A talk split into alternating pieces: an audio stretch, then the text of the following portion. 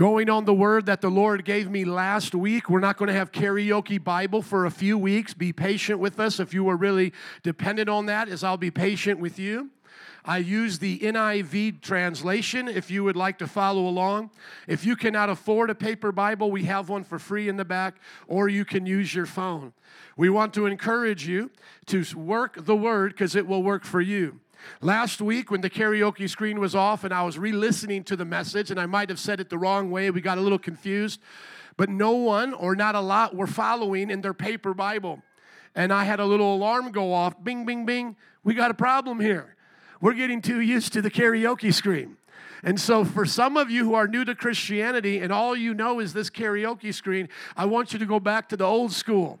Pick up a Bible, Learn how to hold it and use it. And if you use your phone, that's fine. That's new school. I'm totally with you on that, as I have my phone as well. But this is the key that I want you to get from this season, because we'll go back to this. Lord willing, we'll go back. No big deal. It's up there for a reason, it's helpful. But here's what I want you to get from this to know where books of the Bible are table of contents. If you don't know it, I'll always say the name just like I did. John, go to the table of contents if you don't know where it is. It's a New Testament book. If you hear a book like Zephaniah or something like that, it might be more complicated for some of you. Table of contents, right? Big numbers are chapters, little numbers are verses. Let's make sure we learn how to use this word because this is our battle sword and it's also our daily bread. So it protects us from the enemy and it nourishes our soul. Can I hear an amen? Amen. So I expect for you as a Christian to be able to do this, though you may not be able to do it right now. If all of you can't do it right now, we're going to help you until everybody can, and we won't judge those who are new to this. But some of us are not just new to this, we true to this. Okay, we've been doing this for a while. And uh, some of us remember when it used to be the King James. Did anybody grow up in a church where it was King James? A few? A few? Come on. All right, nobody can relate to that. I guess a few of us, but not many of you. That's okay, because a lot of you, this is your first church. How many of you, this is like your first real church, attending church, being born again, and living for Jesus? How many of you is like that? How many of you don't like to raise hands when you're asked questions? Okay, now that kind of contradicts, doesn't it? Yeah, because then I'm making you raise a hand. Let's go to John chapter 18, verse 1. Shall I not drink this cup? Is the name of this message. We are now entering into the season of Jesus' life where he is about ready to be betrayed and crucified, buried, and rose from the dead. John 18, verse 1. When he had left or finished praying, Jesus left with his disciples and crossed the Kidron Valley. On the other side, there was a garden, and his disciples went into it. Now, Judas, who betrayed him, knew the place because Jesus had often met there with his disciples. So Judas came to the garden, guiding a detachment of soldiers and some officials from the chief priests and the Pharisees. They were carrying torches, lanterns, and what? Come on, somebody say weapons. Thank you. I just want you to look up at me if you can now. Please think about this. Jesus is being betrayed by one of his 12 disciples. Anyone here who's ever been betrayed, you can relate to this. You can relate to this. Betrayal is a part of life. Jesus knows what it's like for people to let him down, for people to break their word, their promises, for people to look out for their own self at the expense of others. This is selfishness. Betrayal comes from pride, selfishness. Oftentimes, other things like jealousy, bitterness are at the root of those things. But this doesn't take Jesus by surprise. Jesus prophesied this and understood that this would happen, that someone would betray him. It was uh, spoke about in the Psalms. David had, re- uh, had also had this happen to him, and he wrote about it. And he said, Someone that I ate my meal with has betrayed me. And Jesus said earlier in the book of John, The one I dip my hand in, uh, the bread, you know, the dip right there is the one one that's going to betray me. And so Jesus had an understanding that this was going to come. But how many of you have been betrayed and didn't know it was going to happen? You see, betrayal, I think, hurts even more when you don't see it happening because you understand one thing, but that other person's doing another thing. I remember when I was a young person, I used to be young, believe it or not, didn't have gray hair. And I was dating a young lady. She was in college. I had started ministry already. I was about 22, 23 years old. And we were getting serious. It was a distance, you know, long distance relationship. I was in New Orleans. She was in Minneapolis. But I felt like it was right. I felt like that one was the one for me. And so I had planned a trip to surprise her and to have her pick me up at the airport. And then from there, I was going to meet her family to go pick out a ring, and later that night to ask her to marry me. So I had arranged all of these things with the family, and so she's picking me up. I traveled on the plane with roses. Everybody go, oh, come on. I'm not very romantic, but I do get some things right. So I'm on the plane with roses, man. I mean, you know what this feels like as a dude. Come on, every dude, like, look up at me, every dude. You know what this feels like. You feel weird, but you feel like my girl is worth it. Everybody's looking at me. I have to explain it to the stewardess. You know, she's saying how cute this is. I'm telling people the story. But, you know, like, I'm, I'm taking a hit for this. I'm taking a hit. I, and this was uh, before 9 11. This is where you could meet people when they get right off the plane. She's there right when I get off the plane, and she's there to meet me. But when I see her, her face is totally different. So they told her, go to the plane, wait for someone to come off that plane. And I'm, I'm pretty sure she knew who it was, right? So I'm seeing her, she's seeing me, but it's not like, ah, it's, it's you, it's Joe, I can't wait to see you. No, no, no. It's absolute sadness, as if she had already been crying. This is where one of the worst days of my life began. So then I talk to her, hey, how you doing? Not so good, I need to talk to you. We get into her car, right out of the airport, we pull over somewhere. I can't remember where it was. And she's, I've got, she says, I got to tell you this. I have cheated on you. I have not been faithful. And then she tells me this whole story. And then I have her drop me off at my friend's house, and everything that I had planned just vanished right at that moment. Somebody say betrayal hurts. Come on, it hurts. I didn't have a prophecy of that. Jesus had a prophecy. I'm not saying it necessarily made it easier because what he's about ready to go through, I don't think anyone has faced to that level. I think the kind of betrayal he's going to face and the way humanity as a whole betrays their creator, that's on a whole nother level. But I can just speak from the hurt of that. When we get betrayed, we oftentimes start asking ourselves, What did I do wrong? How did I not see this? What could I have done differently? But here's the thing, my friends you can't understand stupidity. You can't understand stupidity. Wisdom and stupidity are totally opposite. You can't use wisdom to understand stupidity other than just saying it is what it is. It's stupid, it's foolish. You can't understand sin with a righteous mind. A righteous mind will never see sin as a good thing. There are many of you here that you've been betrayed in marriage. So my story is nothing compared to yours. Please, I'm not trying to compare it in that way. I'm just saying puppy love may be, may be just puppy love, but it's still real to the puppy. My little heart was broken after nine months of a relationship, but I can't even imagine those who have been married and you were cheated on by someone that you love or someone that you had a child with. And these are the kinds of things we deal with in our society all the time. And then you try to understand it and you try to think about it like, how could they do this? If you are a loyal person, you'll never understand how they can do it because it's sin, it's folly, it's stupidity. And then let me say this because I know what kind of church I pastor. Some of y'all here are the cheaters. Some of you are the one that broke up marriages. Some of you are the one that had to serve some time for the crime. And you betrayed your job. You betrayed your boss. You betrayed your society. And I can also say that I was that too as a sinner. My daughter's here and she doesn't even know some of these stories, so I have to be careful. But, you know, I can tell her now that I'm saved, don't be like this. But I remember being at a party and my best friend or one of my close friends, girlfriends, came on to me and we did naughty things together. And I remember the look on his face when he found out about it. But at that stage of my life, I was such a sinner, I felt nothing for him. I just felt like, hey man, that's your girl. She decided to do this. I'm not going to say no. You deal with it. You see, I was a betrayer. Now think about yourself. You might say, well, hey, you know, Joe, I've never betrayed in a relationship, but have you betrayed God? Have you said to God, I'm going to do one thing, and then when the devil, you know, sends you a DM, the devil whispers your name, the, the devil, you know, asks you to come do something, you cheat on God with the devil? You might be thinking, man, I didn't know that language existed in the Bible. It absolutely does. Go to the book of James with me. The Bible actually calls Christians who cheat on God adulterers. I don't know if you knew that. How many already knew that in the Bible? Can I hear an amen? Go to the book of James. I believe it's going to be chapter 3 or excuse me, chapter 4, the book of James, written by one of the half brothers of Jesus. James chapter 4, verse 4 You adulterous people, don't you know that friendship with the world means enmity towards God? That means you are fighting against God. Therefore, anyone who chooses to be a what of the world? To be a friend of the world becomes a blank of God. What is that blank? Becomes a enemy of God. Or do you think Scripture says without reason that He jealously longs for the Spirit He has caused to dwell in us?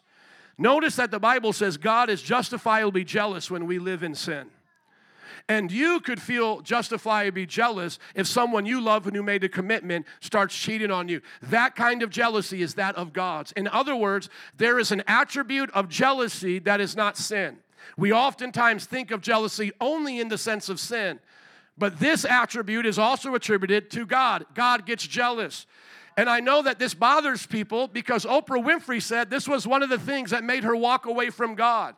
She said she was in a church, she was whooping and hollering, she was enjoying the culture of it, but then she heard the preacher say that God is a jealous God.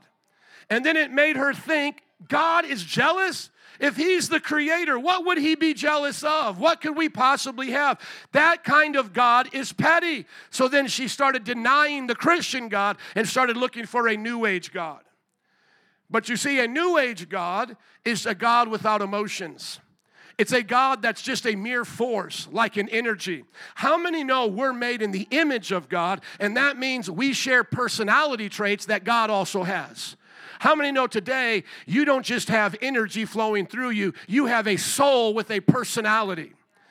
So to now say, I don't like this about God, and hey, Oprah, it gets a lot more serious than that. The Bible also said that God hates.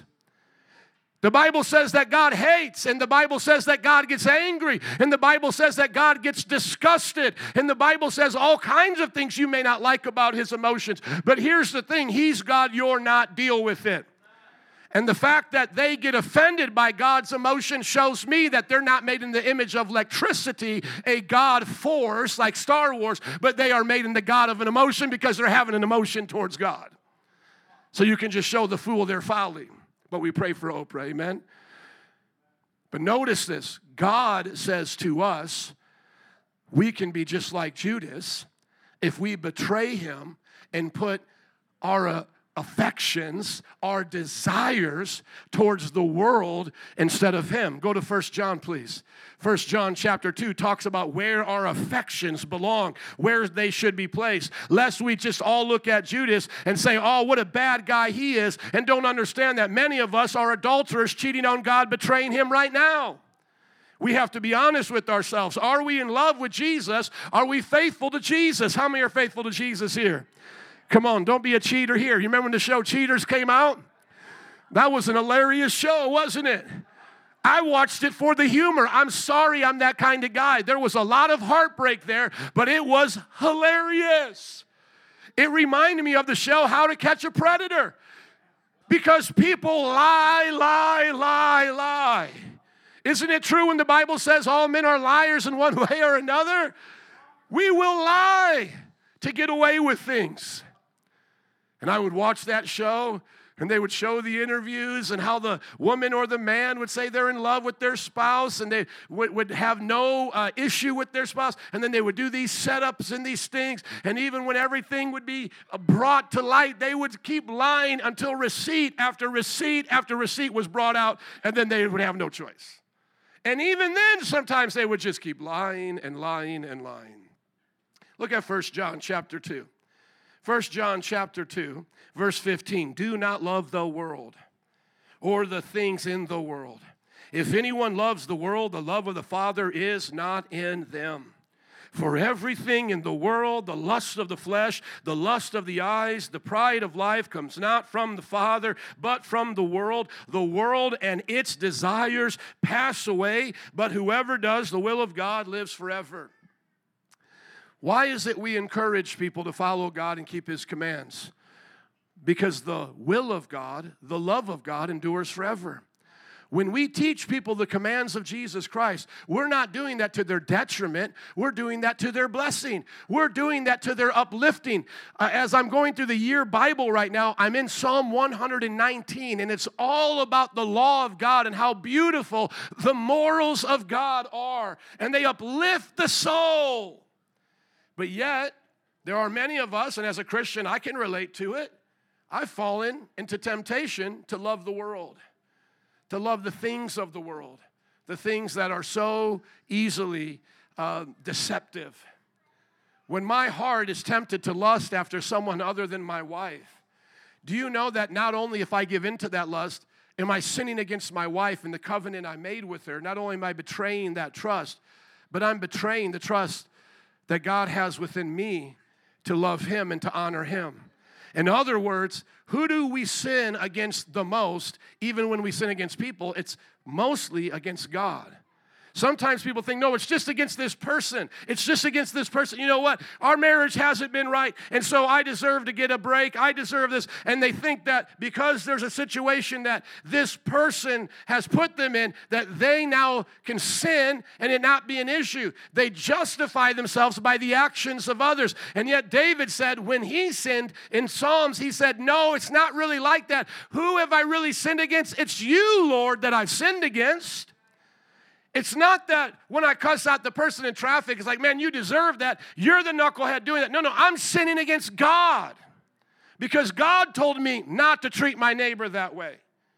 We don't act like the world because we're not of the world. We have been born again from another world, from heaven. We are now children of God. We live like Jesus. Jesus is our role model. Just like in my house, there are rules. And if my children go outside of the house and they break the rules and they say it's because of X, Y, and Z situation, that does not fly in my house. How many have ever heard a parent say, Not in our house? I don't care what your neighbors do. I don't care what your friends do. We're not doing that here. Can I hear an amen? The Christian is like that, not in my life. I don't care what the world does. I don't care how the world settles their problems. I don't care if they hate their enemy. Bible has commanded me to love my enemy.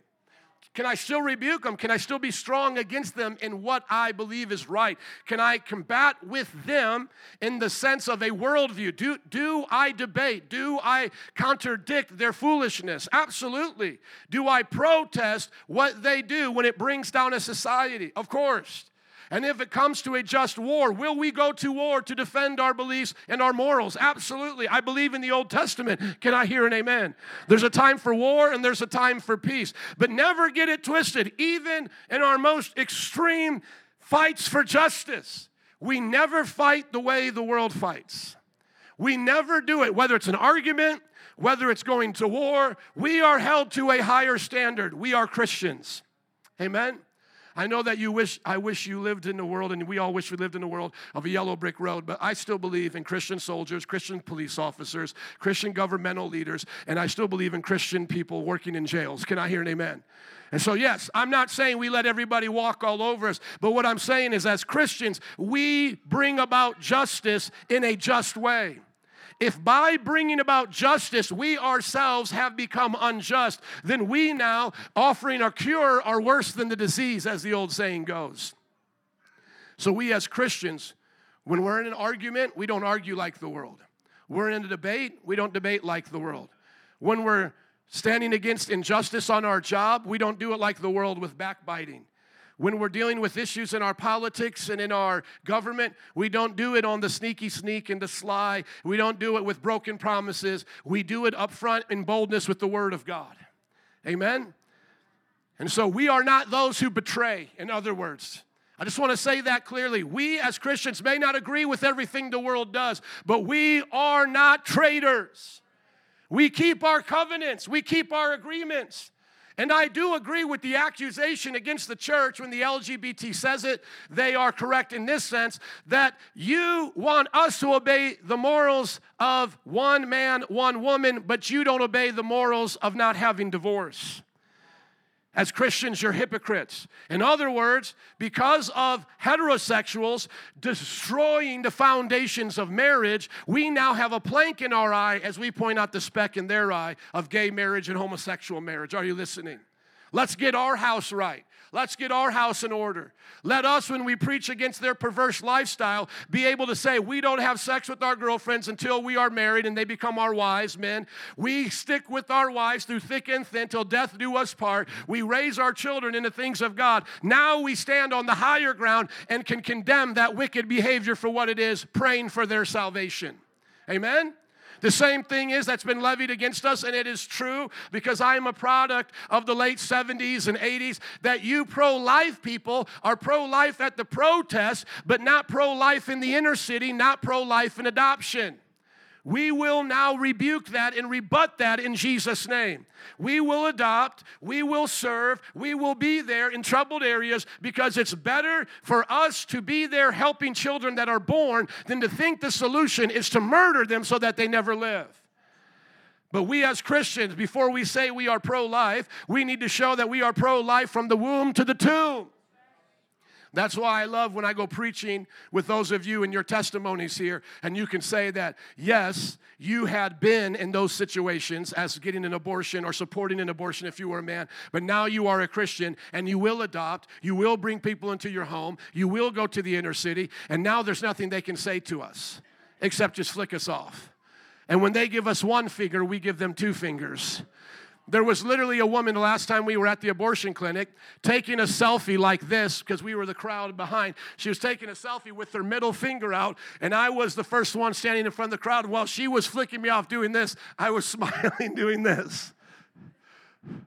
Yes, we laugh in the face of our enemy. As Martin Luther King Jr. said, do not, bring, do not allow someone to bring you so low as to hate them. We will not fight with hate. We will not fight out of mere human anger. It does not produce the righteousness of God. If we are angry, we are in self control and we do things through God's ways. I say all of that to say we are not Judases. Once again, we are not traitors. Now go into the world and make a difference. Go into the world and make a difference. Show that you keep your word. Show that you keep your promise. Maybe just, I got a few more moments here on this one. Show me, brothers and sisters, your work ethic on your job is worthy of being called a Christian. Do not use your Christianity to be slack on your job. Use your Christianity to be like Daniel in Babylon to be the best. Chick fil A is the best. Hobby Lobby is the best. Christian sports people are the best. We are the best. We should be the best from, from every place we work, whether we're an employee at Chick fil A, whether we own our own business, whether we're cutting grass. It doesn't matter. We are Christians. We keep our word. We come early. We stay late. We do not betray in Jesus' name. Amen? And I believe when we do that, God will favor us and God will honor us. But if you look at Judas, going back to the story of Jesus, he had no respect for Jesus, he had no honor for Jesus, and he only wanted what he could get from Jesus. And so the, you know, the question is that theologians wrestle, this, wrestle with is why does he betray Jesus? Well, there's a whole lot of answers out there. And if you got three theologians together, you'll have four opinions, okay? My best guess is that he wanted a revolution from Jesus, very similar to Peter. He saw that Jesus wasn't doing that, so he became impatient with Jesus, and so he started making deals on the side. He started also stealing from Jesus because he wanted to rule with the Messiah. The, the Messiah to the Jewish people would be a ruler like David and would conquer people. But they didn't understand that they, that would come after the death, burial, and resurrection, the Isaiah 53 suffering servant. In other words, there were two passages, two groups of passages that spoke about the Messiah. One as a mighty king, another one as a suffering servant, and they didn't know how to harmonize those. So I believe out of his well intentioned desire for Israel to be on top, he began to be corrupt. What do I compare this to in my own camp? These are the conservatives that want America to be so great again. They'll lie, they'll cover up, and they'll be no different than the liberals that they're fighting. Their junk will get exposed, their lifestyles will be exposed, but they do it all in the name of conservatism, like storming the Capitol like a bunch of idiots. Can I hear an amen to that being idiotic? Half of you?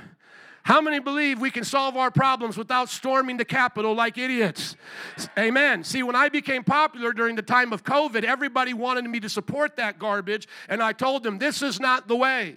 If there is a civil war, it will be done at a last expense, at a last way of doing things. But we have not even come clo- close to doing that. And to do something like this is an act of war. And uh, the idea that there was conspiracies there, I'm not against that. Possibly, maybe there were liberals pretending to be uh, conservatives that did it and set the stage. But we know for a fact that there were foolish, idiotic conservatives that ran in there thinking that was the plan, whether they were set up or not. That's not what we do. And people would say back to me at that time, Well, you don't understand. The National Guard is going all this QAnon nonsense. And I warned about that. We are Christians, we are not conspiracy theorists. We follow Peter, James, and John, not, not Alex, whatever that guy's name is. What is that? Alex Jones, another sinner on his way to hell with a foul mouth. That's how I think about Judas. Perfect example. Like an Alex Jones, wanting it so bad, will do whatever it takes. That's not Christians. We are not like that. Uh, we may have passion, we, we may have masculinity, we may have a fight in us, we may have all of these things, but we don't do it like that in Jesus' name. Are you listening? Because you're about ready to hear about Peter cutting off the ear of Malchus, and we don't do that.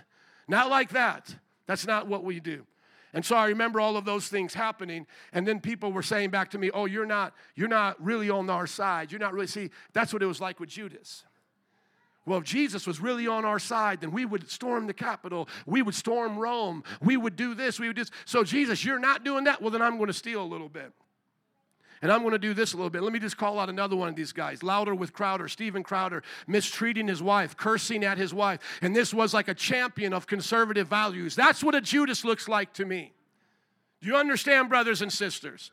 We don't treat our wives like that. We don't cuss them out. We don't act like jerks. We don't say that's all justified because we have some stance over here that's correct. I know the right answer on a math test, so now I can cuss out my fellow math student. No, just because we're right about how things should be ran in America, there should be freedoms, there should not be rioting on the streets, does not now mean that we commit these other evils. Can I hear an amen? That's what I believe in as a pastor. I've always believed in that. And it discourages me when I see Christians fall for the same lies of Judas because that's what I think happened to him. He became corrupt with his so called good intentions.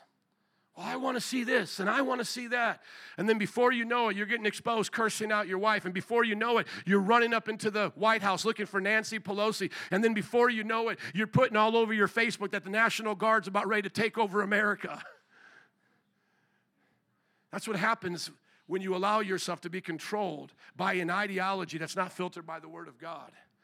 And the liberals obviously are worse. I do believe in worse evil. Some people like, we're all just sinners, we all have our issues. No, y'all got some worse issues. I was watching a financial show on Netflix the other day with my dad. He's almost 80 years old. By God's grace, he'll be in the second service. Talk to some Christians who've been serving the Lord for 50 years, married for 50 years. Talk to them. They'll be coming in to the second service if you want to see some Christians been around for a while.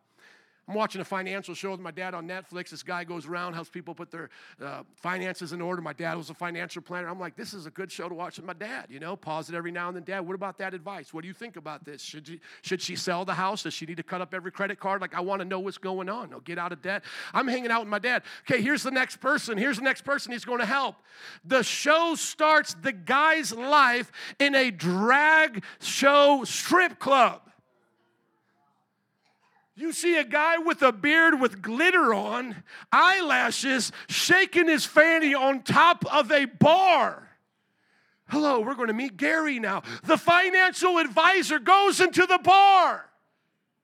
I said, This is how brainwashed we are. We are watching a show about finances, and they want to normalize some of the most grotesque perversion our society has ever seen.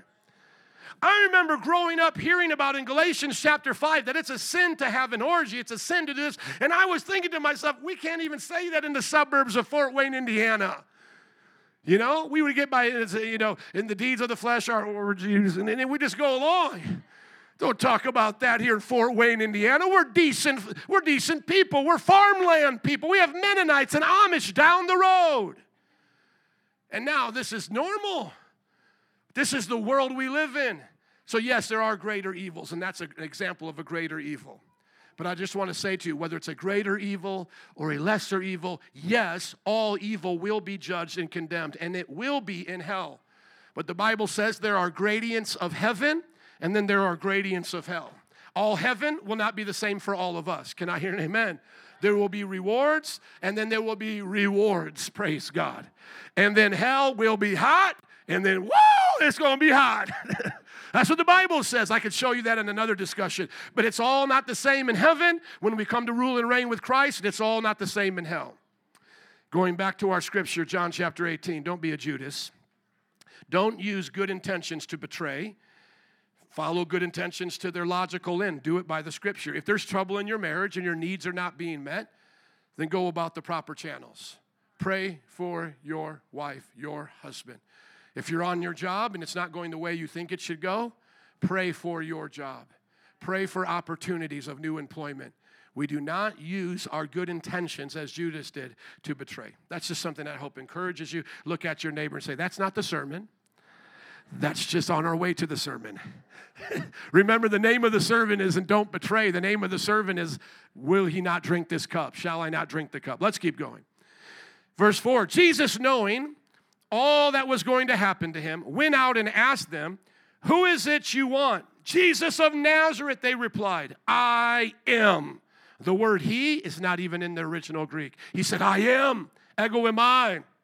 Jesus said that, and Judas the traitor was standing right there with him. When Jesus said, I am, they drew back and fell to the ground. When Jesus said, I am, he was declaring the divine name of God. Think about that, brothers and sisters. Go quickly with me to John chapter 8. Just want to show you this in 50, verse 58. John 8 58. When Jesus said, Before Abraham was, I am, was he just simply saying the English words I am or the Greek words ego like I am there presently? Or was he referring back to the divine name of God, the I am that I am? How do we know which one it is? Look at the context. John chapter 8, verse 58 speaking about his pre existence. He said, Truly, before Abraham was born, I am. At this, they picked up stones to stone him. But Jesus slipped, uh, Jesus hid himself slipping away from the temple. So was Jesus just simply saying to these Jews, Hey, I've been around for a while? Or was he declaring himself to be God?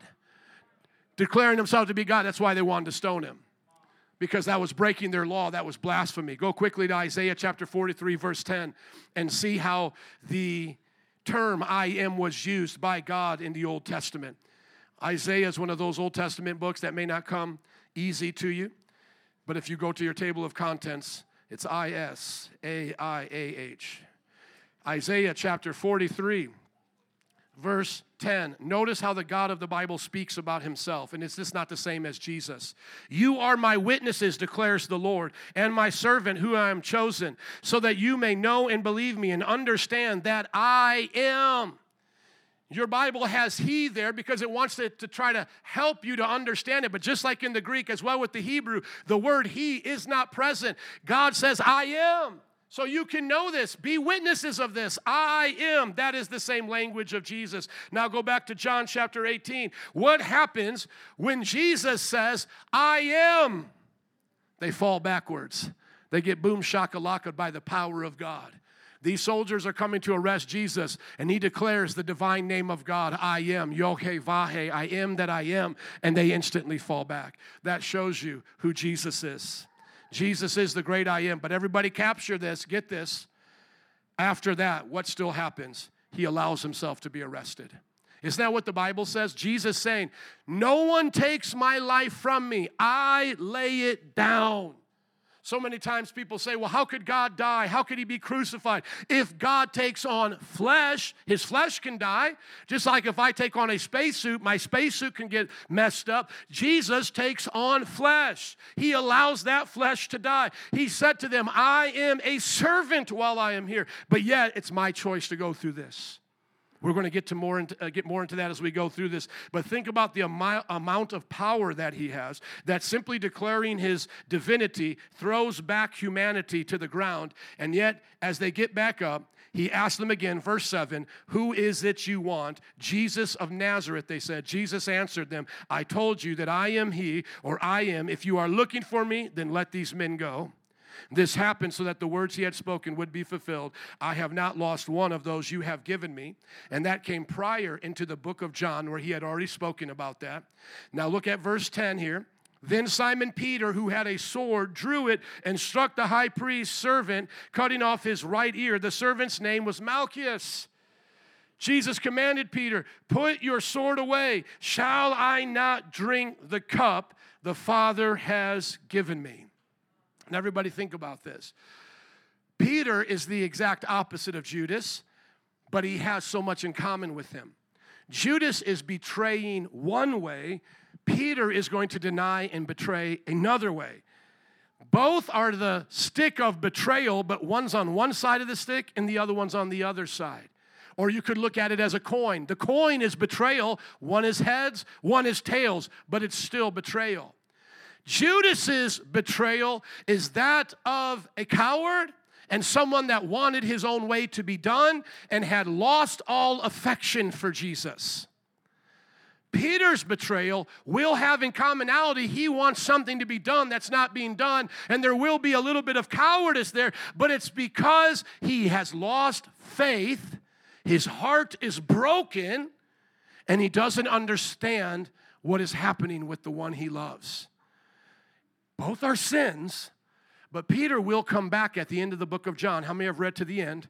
And be restored three times for the three, the three betrayals and Judas will go and hang himself to die and most likely go in hell forever. What is the difference? Is that when you betray, you still may have a chance to make it right. Peter still has a little bit left in him that he can make it right. Judas gave his whole heart over to evil to have no more chances.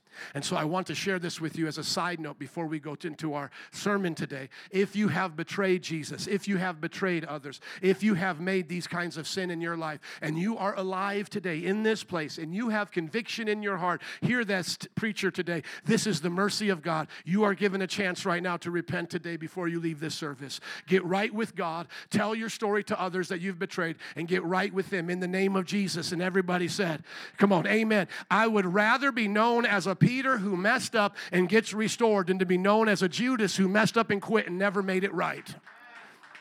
Amen. That's why suicide is a devil's lie. Suicide does not take away pain, it just multiplies it to others. Judas did not solve his problem su- through suicide. He made it worse and he cursed his name and brought reproach to his family and to all those who would know him. It would be better to be known as a Peter who had made a mistake and had made it right than to quit and to not see redemption. That's why I do prison ministry. I haven't done it recently, but I've done it quite often in my early days. And anyone here interested in that, Pastor Bertle would be your contact. He was the one that was most recent in our church going out to the prisons. And oftentimes they would want to tell us how innocent they were, and maybe they were, but that wasn't what I was there for. I was there to make sure their hearts were right with God. Because here's the deal even in prison, you can get a chance to get right with God. Can I hear an amen to that? We do not give up on people. As long as there's breath in the lungs, there's a chance of redemption. And so I'm so thankful that Peter will serve as an example as the story goes on. But I just want to take a moment here to, to, to clue us into it. Peter will be an example of someone who betrayed Jesus but came back. I've been baptized three times. I can relate to Peter.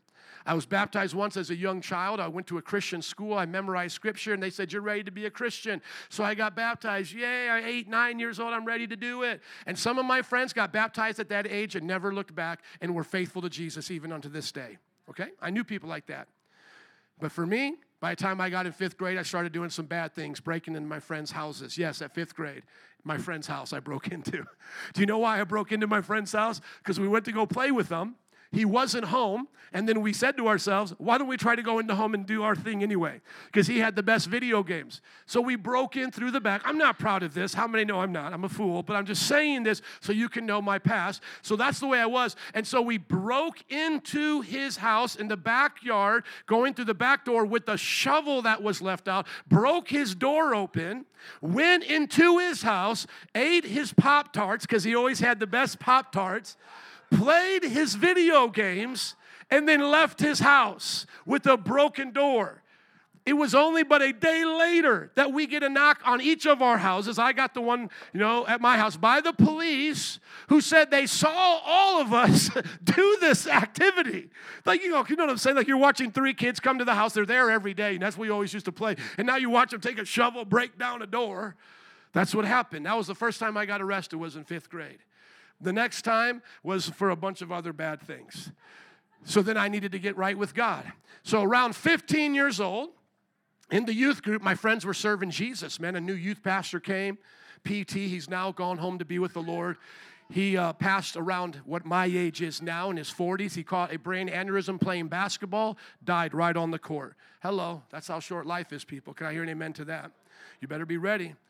So around 15, PT is coming, new youth pastor preaching. My friends are getting saved. They're getting off their bad stuff. And so at that age, I'm like, man, I want Jesus. It was real. So then I got baptized again. I'm going hard for Jesus. Let's go. But that only lasted about one girlfriend later.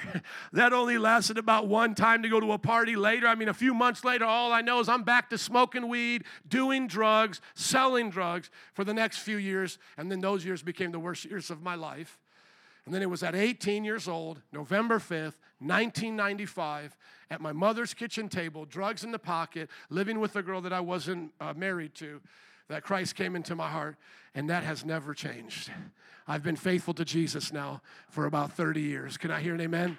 God's been good. I don't know why it took so many times. We're clapping for the loser because he finally got it.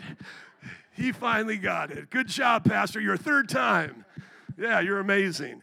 Yeah, but how many are you here on your first time? Let's be honest, not many of you are still on your first time. And the reason why we rebaptize is because you had to repent again.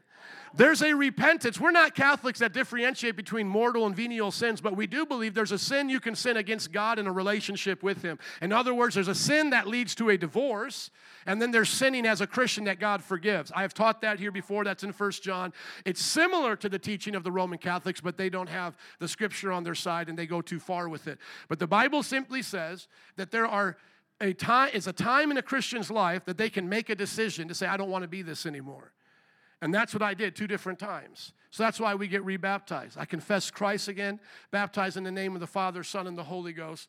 And now I can say that I know what it's like to be like Peter. Because Peter three times denied Christ. And it was then he became the man that he was from the day of Pentecost onwards. Can I hear an amen to that? And so we've all been there in some way, not to say that you've not necessarily denied Christ, but you know what I'm talking about if you've ever been a Christian and have broken God's commands, and you certainly can relate to me if you were once a backslider, a prodigal son or daughter. Now we see here that Peter cuts off the ear, and then Jesus says, What are you doing? And in another passage, what we would say the surround sound of the gospel, Matthew, Mark, and Luke, which are known as the, synoptics because they have the similar sound, they're in, they're in unison together, talks about Jesus saying, Those who live by the sword die by the sword. Well, does that mean we never pick up a sword? No, we're supposed to have swords. We're supposed to defend ourselves, as the Bible says. But if you live by the mindset that the sword solves your problems, you will never have a peaceful life because someone with a bigger sword will always come and attack you. The Bible talks about in Romans that the, uh, that the government carries the sword for our protection and our defense. And then if you go back into the Old Testament, it was meant for a reason, not to simply act out your own vengeance, not to simply be angry and handle your problems that way. You were supposed to trust the Lord, trust the government, and to work within the system, not just instantly do that. So we see that Peter is doing the wrong thing, though he's trying to show that I'm so different, I'm so different than Judas. Yet, in just a little while, the guy who's slicing off somebody's ear is going to be denying Christ to a little little girl. See, he will deal with the sin of cowardice, and we can learn from him not to be like that. But we also have to remember that you don't deal with the sin of fear and cowardice trying to be the most macho. I don't know about you, but it's oftentimes the one who talks the most about fighting are the first ones to run when the fight comes. That's why generally when I would get into fights, I was always scared of the one that was the most quiet. the ones that were loud mouthing, I never had my eye on that dude. It was always the dude behind that guy that was just sitting there. I'm being 100% with you. And one example that actually comes to mind, because I was just talking about uh, this with, at, at church, was these two guys were arguing at our basketball court, and they were arguing back and forth. But I knew my friend that was arguing with the other dude, I knew that he could take that dude. That wouldn't be a problem. I wish I could name their names right now. I still remember their names. But the guy standing behind the dude that my friend was arguing with was one of the gangbangers of our, of our city. And he would, come to church because his parents would make him. I had my eye on that guy, and he was saying nothing. Because I knew the moment that fight starts, that's the guy I'm worrying about, not this fight right here. And you see, my friends, it's not the talker that makes the difference, it's, it's the doer. Jesus wasn't looking for Peter to be like, I'm with you, I'm with you, yip, yip, yip, yip, yip, yip, you know, yipping the whole time. No, he was looking for the one to stand next to him in a strong silence and say, This is my, my boss, this is my Lord. I stand with him. But sadly, nobody did that. In a few moments, they're all going to start running. One's going to get so scared that as they try to grab him, they're going to grab his clothes, and he's going to say, Okay, you can have my robe. And he runs away naked, the Bible says. They all flee from him. So here we see that Peter had his chance to be strong, to stand next to his Savior, but he doesn't. He thinks this machismo is a good thing, but it's not. It's false. Uh, it's false uh, bravado. It's a pride. It's a fear. He's not thinking rationally.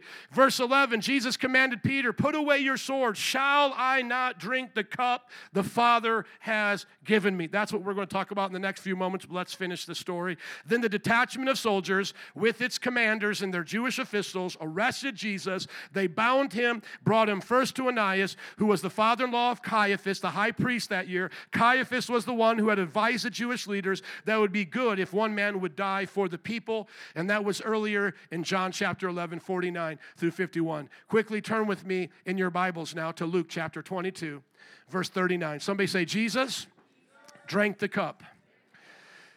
When you look at Jesus here in the other gospels, as we say surround sound, they don't contradict each other, they complement each other. Look at Luke chapter 22, verse 39. You're going to see how Jesus prepared himself to drink the cup that was, a, that was before him. Look at Luke chapter 22, verse 39. Jesus went up, as usual, to the Mount of Olives, and his disciples followed him. On reaching the place, he said to them, Pray that you will not fall into what? Temptation.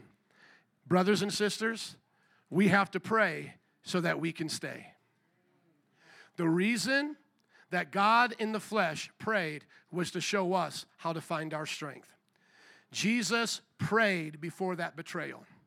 While the disciples were sleeping, Jesus prays. He withdrew about a stone's throw behind them, uh, beyond them, knelt down and prayed. By the way, here's where we get the tradition for kneeling down. You won't find it many places in the Bible, but here is one. He knelt down and he prayed. Father, if you are willing, take this cup from me, yet not my will, but yours be done. Isn't that the prayer that he taught us to pray? Our Father who art in heaven, hallowed be thy name. Thy kingdom come, thy will be done on earth as it is in heaven. Jesus now prays that same prayer. An angel from heaven appeared to him, strengthened him, and being in anguish, he prayed more earnestly, and his sweat was like that of drops of blood falling to the ground. They have found out scientifically that that, that is medically possible under certain conditions of, spread, of stress and of blood vessels um, exploding because of the amount of stress that someone is under. When he rose from prayer, went back to the disciples, he found them sleeping, exhausted from sorrow. Why are you sleeping? He asked. Get up and pray so that you will not fall into temptation. Jesus prayed, Jesus stayed. Disciples fell asleep and they left. Jesus had a cup to drink, and that cup was the cup of, of suffering. Jesus said to the Father, If there is any other way, think of the cup as being the plan of God. If there is any other way for the plan of redemption to happen other than this, please do it. But nonetheless, your will be done, not my will. Go to John chapter 1. We've been now in the book of John as a series for almost two years. We started October 2021. We'll see if we can make it all the way to October 23. But notice this in John chapter 1, when John the Baptist sees Jesus, John chapter 1, verse 29, that next day, John, talking about John the Baptist, saw Jesus coming toward him and said, Look, the Lamb of God who takes away the sin of the world. Jesus was coming to be the Lamb. And according to the Jewish scriptures, what happens to the Lamb? It's sacrificed. Come on, brothers and sisters. What happens to the lamb? It's sacrificed. How real is Jesus' emotions there in the book of Luke when he says, Father, if there's another way, have it be done? Do you think he's playing make believe? Or do you think he's praying a real prayer?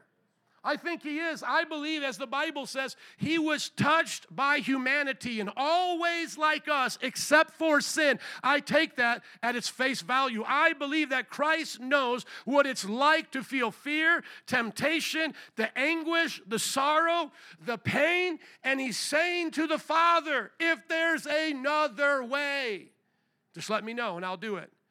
But I'm not here to find the easy way. I'm not here to have my will. I'm here to have your will. And so here's what I would like to share with you in the next few moments is learning from Jesus to take on the cup of suffering when it's your turn.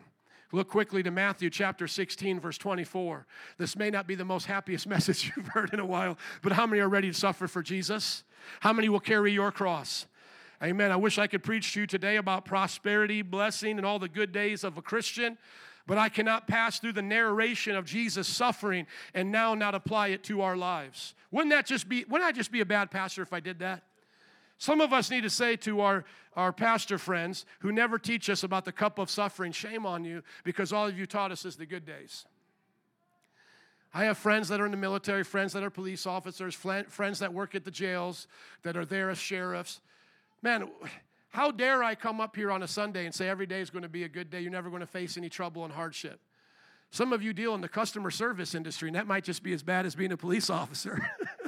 Some of you take those calls from people that hate what's going on. Hello, this is Comcast. How may I help you? Comcast, I hate you. You know, Pastor Joe, is that you? Yes, I've been guilty of going off on Comcast before. Seriously, man, and you may deal with that. And, and how dare us as Christians to make your life to seem like it's always going to be a yellow brick road? Oh, you know what? All that suffering, that's just for Jesus. Well, and every now and then the disciples. And every now and then some Christians around the world, and maybe somebody else in America that had a bad day. But not for you because you came to this church and you gave in the offering and you're always going to have a good day. You always get the promotion. Hey, look at yourself in the mirror and tell it to yourself, I'm a winner. You're a winner. You know, I mean, we should say shame on our pastors for doing that. I had a sister in my backyard the other day with her family. It was during uh, Memorial Day. We had an impromptu get together. And uh, if I could share a little bit of it, uh, just anonymously here, she, uh, she lost her, her mother to suicide and drugs and addiction had been, or her brother rather, to suicide, her mother to murder. And she had grown up with that. So watch that. A, a brother is uh, suicidal, takes his life. Mother is murder. I mean, this is the pain the family is under. And she's saying that when I was a Christian, I was told this stuff's not supposed to happen. I was told this is not supposed to. I, have come to church, I've paid my tithes, I'm blessed, I've sung the songs. I'm supposed to go out there and nothing goes wrong. And I said to her, on behalf of pastors, we apologize. I repent. So, this is one of those messages now that you found yourself in. Jesus is about ready to go to the cross. This is not merely just going to be a bad weekend for Jesus. This is going to be his entire creation taking a stand with demons to say, We would rather kill you than give you back control of this place. Think about that. As oftentimes as I mentioned this example, it sounds ridiculous, but really it's a good example to make. Imagine the creator of Bart Simpson's watching Bart Simpson become AI, aware of everything, and then wanting to take over the whole world. And then the creator goes, You know what? I got an idea. I'll come into the world of the Bart Simpson world and I'll, I'll reason with them and I'll do miracles for them. I'll do all the power and signs and wonders for them. And then they'll listen. And instead of listening, they kill you in the cartoon. This is now not even close to the kind of immense disrespect we give towards God. We are not even, we, we can't even be compared to a cartoon to God. A cartoon, at least, has already come from the mind of a man. We would not even exist without God wanting us to exist. We would have no knowledge of existence. We would have no knowledge of up from down, right from wrong. God is God in His own divinity, His own nature and yet he makes something outside of himself to have relationship with and we break that covenant and then we break his heart and then what does he do all throughout that old testament he shows us how we need to get back but every chance he gives us, we fail. That's why, my brothers and sisters, if you're looking for me to be your Savior, been there, done that's already messed up. His name was Samson. Well, my pastor's big, big and strong and handsome, he's going to help me. I need him. No, we already tried that with Samson. He had sex with a bunch of women, beat up the wrong guys all the time, and got drunk and partied. See, that's what just happened with Hillsong and these guys. Anybody watching the Hillsong expose on FX? That will help wake you up to what's going on behind the scenes in most churches right now. They're not just mega churches, they're mega messes. Well, we just need another tight pant wearing, you know, $300 Nike wearing, you know, hipster pastor, and that's our answer. Pastor, be my buddy, hold my hand through life, make me feel good about myself. Nope, been there, done that. David, he didn't do it very well. You see what the Old Testament is? Get this in your mind. What is the Old Testament? The Old Testament is showing us every single way you think you can save yourself, you will fail. Imagine seeing David, man. I mean, David is like the guy everybody wants. He's a king. He's truly the one that has had honor up until this point. He takes on the bully, Goliath. He's, he's suffered wrongfully under Saul, so he's a man of integrity. And yet, all it took was one season. The Bible says the kings went to war. And David said, Man, I'll sit this one out. I've been to war enough. And while he's chilling on his balcony, he sees Uriah's wife, Bathsheba, and goes, Man, get me that one, boys. I'm getting bored over here. Has sex with her, gets her pregnant. She says, Oh, David, I'm pregnant. He says, Man, I'm going to fix this. Calls Uriah, the soldier, the warrior, the brave one, to come off the battlefield to have sex with his wife so he can cover it up. David can say, Well, you're the father. And then the soldier has more integrity than David. He goes, Man, I can't go home and sleep with my wife. My fellow soldiers are on the battlefield dying. I'll sleep in a tent in my front yard before I'll do that. And then what does David then say to the commander? Put Uriah at the worst part of battle and then retreat back and let him take them all on himself. And then when he falls, we'll say it was an accident. That's how David, that man, went from being a righteous warrior to turning on his friends. I wish I could tell you stories about pastors that I've known like that, even people who have left our church. Pastor, I'm going to this church. This dude's amazing. It's like he's their David. This is my David. This is, and the next thing you hear about that man cheating with that dude's wife. That's touching that man's wife now in other ways. That man stealing their money. One of the young people who left this church to go to another church said this pastor was so much nicer and all of that. By the end of that church, before that guy had to get kicked out, he was cussing his staff out all the time. And that was the place that my disciple, by God's grace, who we won to the Lord from my wife's job and through the friendships that we had here, that dude ended up going to a place where they cussed him out and called it Christianity. See, what does the world show you? What does the Old Testament show you? You can't save yourself. But now watch this. Here comes Jesus. Jesus is not like David, he's better than David. Jesus is not like Samson, he's better than Samson. And what do we do to him, y'all? We crucify him. And yet, where, where is he at? Where is he at in Luke? He's praying and he's saying, Father, if there is another way, show me the way out of this. See, David took the other way.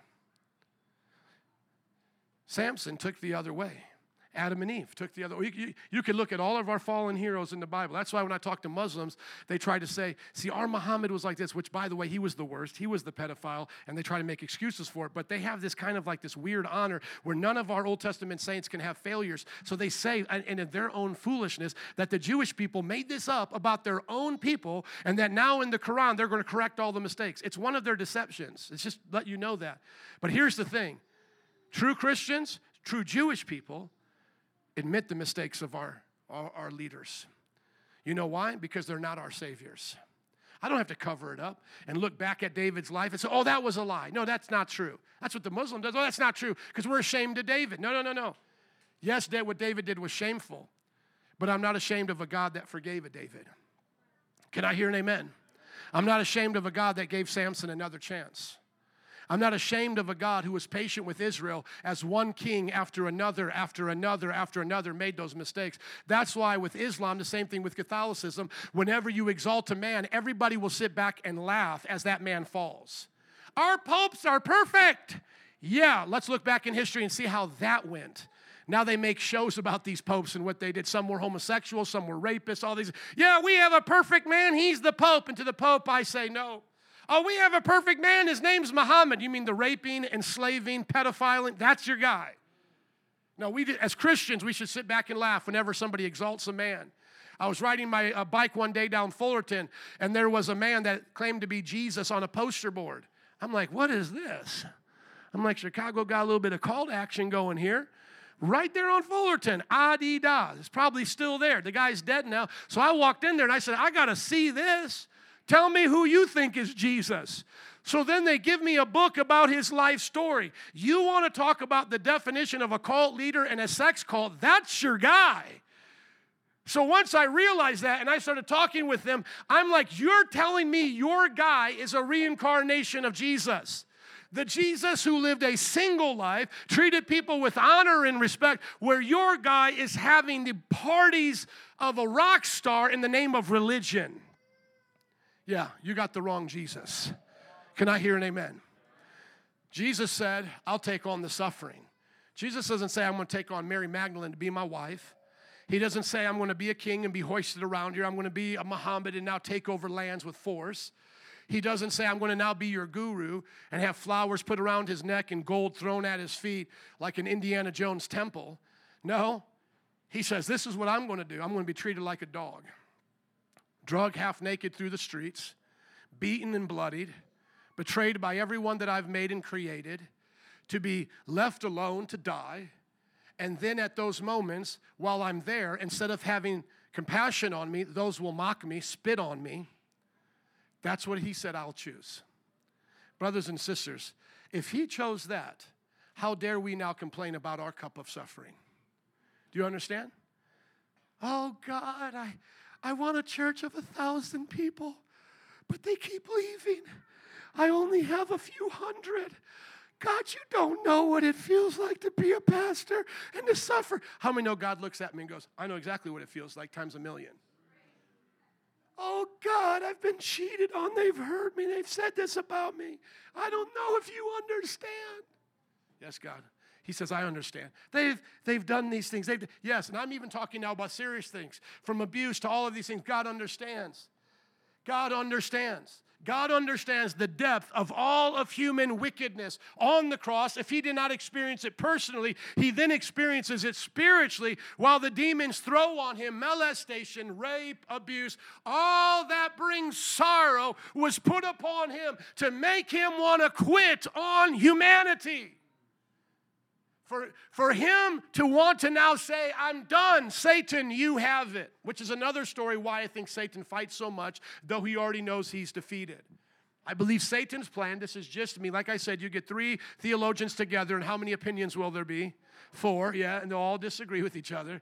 Somebody in there will be double minded. That's why there's four, just in case you didn't get it. Well, I'm somewhat between these two decisions. Why is Satan fighting the way he does? Here's my best guess Satan's fighting the way he does because he wants God to change his final judgment. How can he get God to change his final judgment? By getting more of his creation to be judged on that day with him.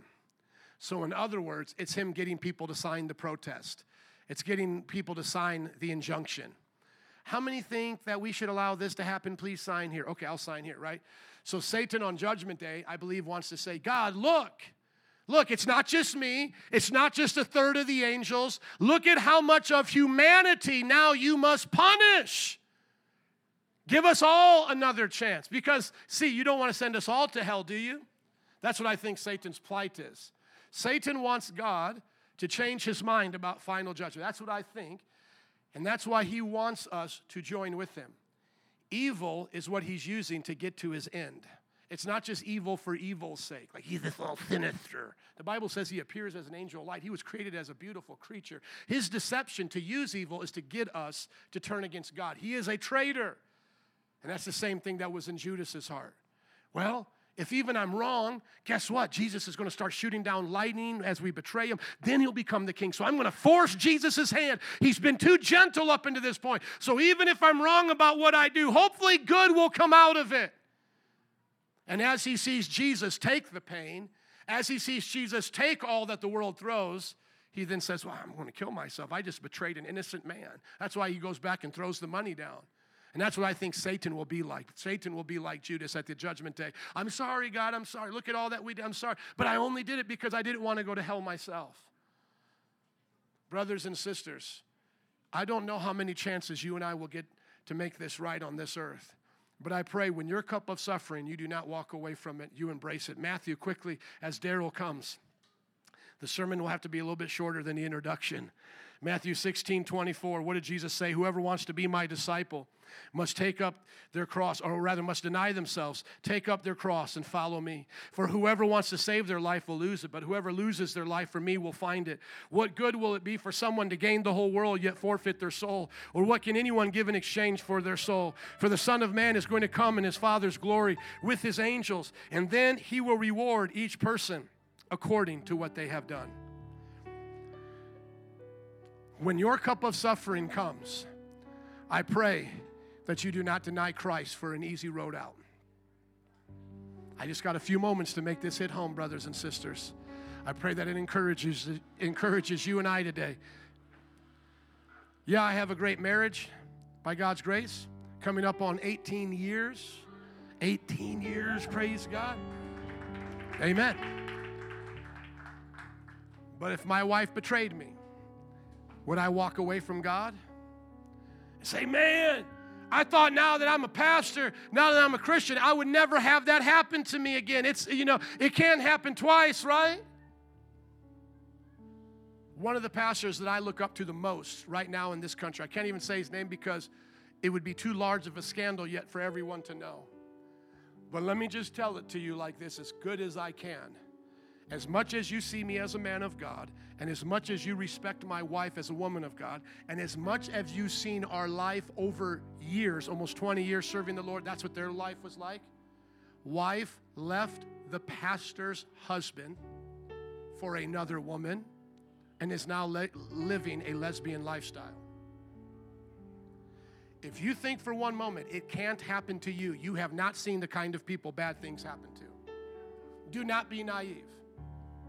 Do not be naive. Do not say to yourself, Well, I'm a Christian. I got a bubble. It couldn't happen to me. I'm not saying we walk around distrusting people. I'm just here today on a beautiful Sunday, which I have like three different plans and I'm deciding what to do. This is going to be an amazing day. How many are ready to enjoy this day? Right? Like, this is an amazing day. But I just want to say this. I just want to say this before we launch out into that day. I am preparing you for a day where a cup of bitterness, a cup of suffering will come to you.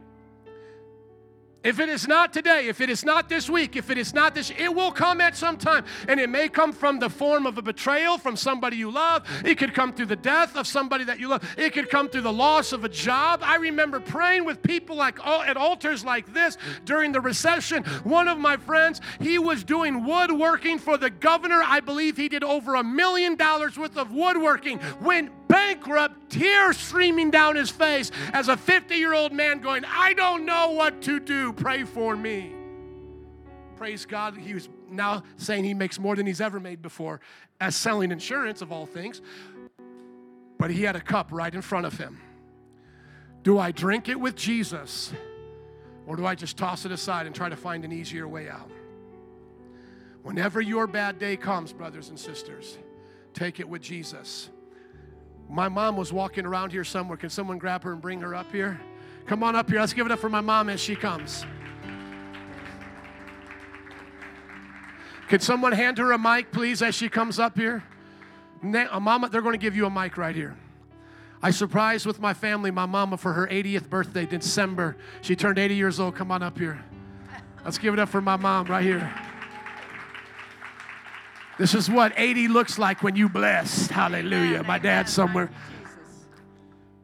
I want you to tell me what was the date that Jenny passed away? I think it was uh, July 20th. Okay. July 20th. Let's say the night before. We all go to bed. I'm on break from Bible college. What time did you get the call? Five in the morning. Five in the morning. Her second daughter, third child, for me, fourth with my dad, but from that marriage, her third child died in a car accident, drinking and driving. Mom came to my bedroom to tell me. And then within moments, as I'm getting up to the hearing that my sister has died drinking and driving, what do we do next? As I'm getting up out of bed, we're then going to our knees praying. Jesus. There was a cup in front of my mom at that moment that she could either drink with Jesus through the suffering of life, or she could say, I don't want Jesus anymore. This costs too much. I would rather say that there is no God than to deal with the pain of losing my daughter. But I want you to hear from her own words. What did you do over that season of loss as you had to deal with your daughter dying? Well, I just had to cling to Jesus. And I knew that grief had come upon me. And I didn't know how God was going to take it away. But day by day, as I leaned on Him, I couldn't even pray. So I just thanks for, thankful for the saints of God that held me up in prayer because I was so devastated and so torn, I couldn't even pray. But people held me up in prayer. And day by day, the Lord was just healing my heart and healing my heart. And to this day, there's no tears for my daughter. There's no celebration of her birthday. There's no celebration of when she died because Jesus has completely healed my heart and taken away all the grief. That's a miracle Amen. because she was the baby of the first three. Amen. Let's all stand up and get ready to close out in prayer. Thank you, Mama. I preached about Jesus saying he was willing to take that cup of suffering. I know we got second service back there. They're a rowdy bunch. So we're going to end quickly for you guys, okay? Sorry. Altar workers and band, would you come, please?